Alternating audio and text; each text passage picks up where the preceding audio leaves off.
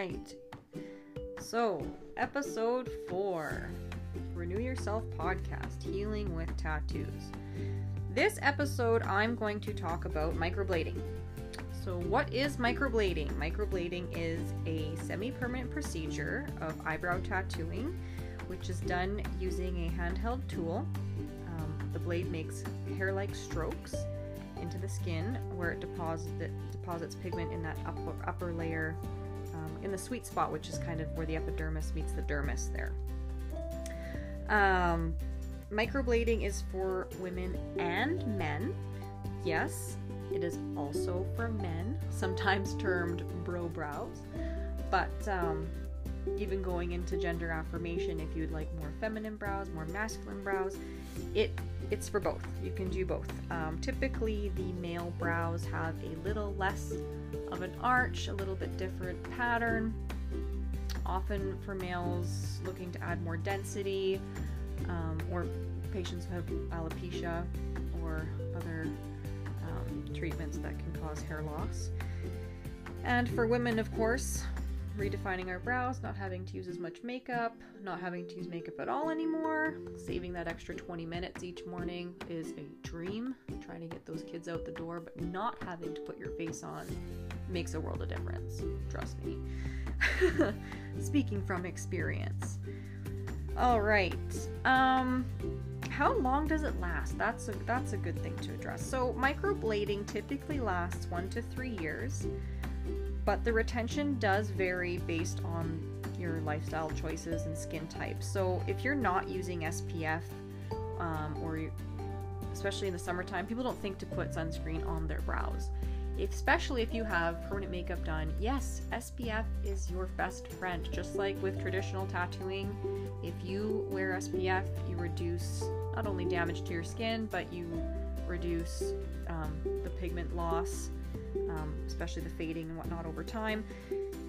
And you want to make sure you're not using exfoliating products too frequently, or if you are someone who does use them frequently for your own skill, skincare regimen, what have you, it's fine. You just might find that you are more so along that one year mark for your color refreshings rather than two to three years. Um, also with microblading, because it is so superficial, it doesn't have the same retention as when you do machine methods like the powder brows or ombre brows, um, things like that, nano brows. Those are done with micropigmentation methods using a needle and machine, which deposits that pigment a little bit differently, similar to stippling, but a little bit different. I won't get into that right now. Um, whereas with microblading, you're just making those very superficial cuts that the pigment is sitting in and heal, the skin healing over. So it does come off a little bit sooner through that cellular regeneration process and exfoliation. Um, Next frequently asked question would be how many sessions? So your first microblading session needs to be followed up with a touch-up. It's usually called a mandatory touch-up or a six-week follow-up. Um, with my pricing, my pricing does include those two initial sessions because they are important. Microblading is never one and done. Never one and done. And I say never because that touch-up is what, what nails it, especially when you're building up those hair strokes.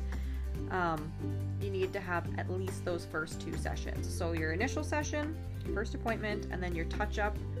I call it the six-week follow-up, but as long as it's within three months, that's the best time frame to get your touch-up, is within the first three months following your first appointment.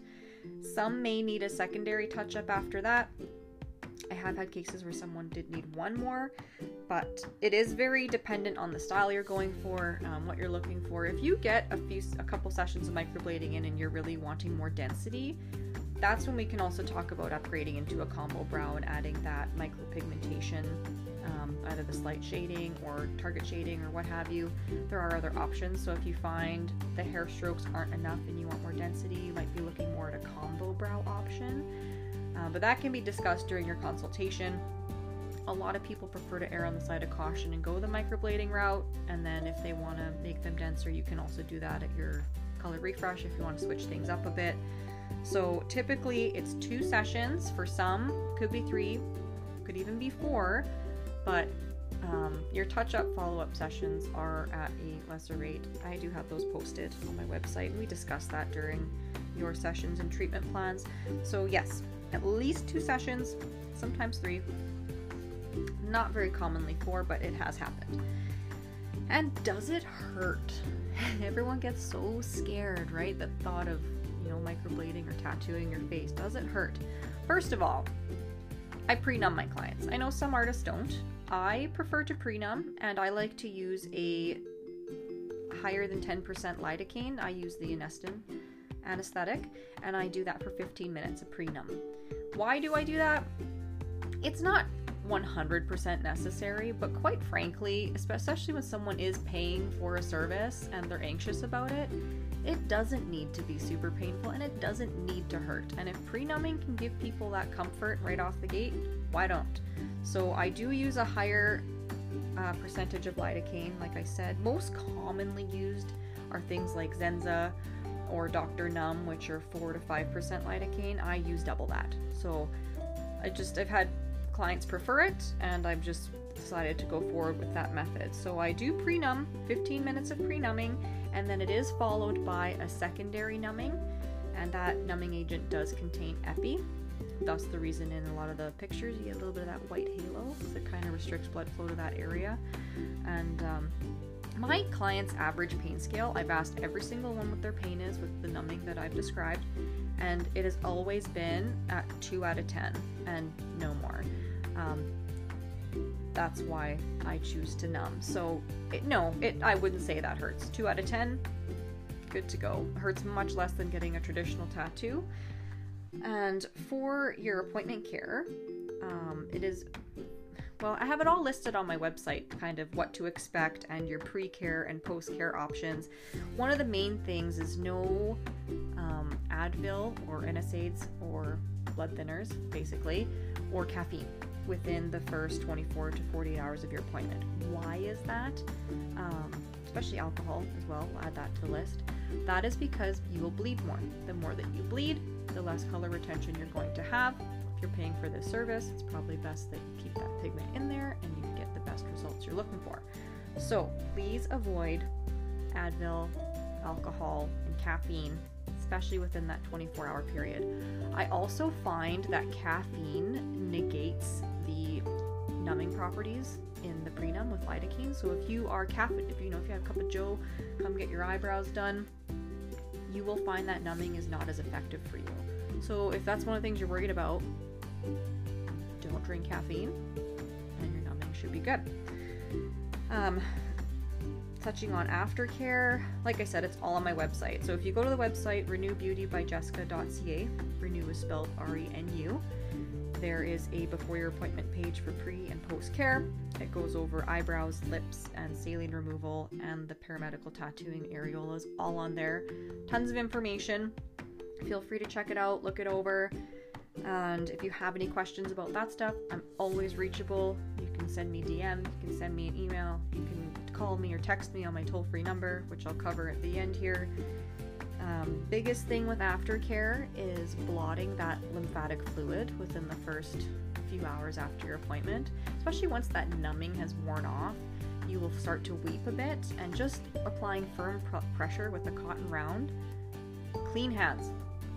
First of all, wash your hands before you do anything with your tattoo on your face or any kind of aftercare on your body in general. Please start with clean hands. Hot, soapy water, sing the A B Cs, rinse, dry with paper towel, and then proceed. So aftercare, blotting those brows the first day really does help, because if you're removing that extra lymphatic fluid, you're not going to get the, the scabby buildup, because your body naturally is trying to create that barrier, and if we lessen it, we don't have scabbing, you don't have as much flaking, and it's just an easier healing process.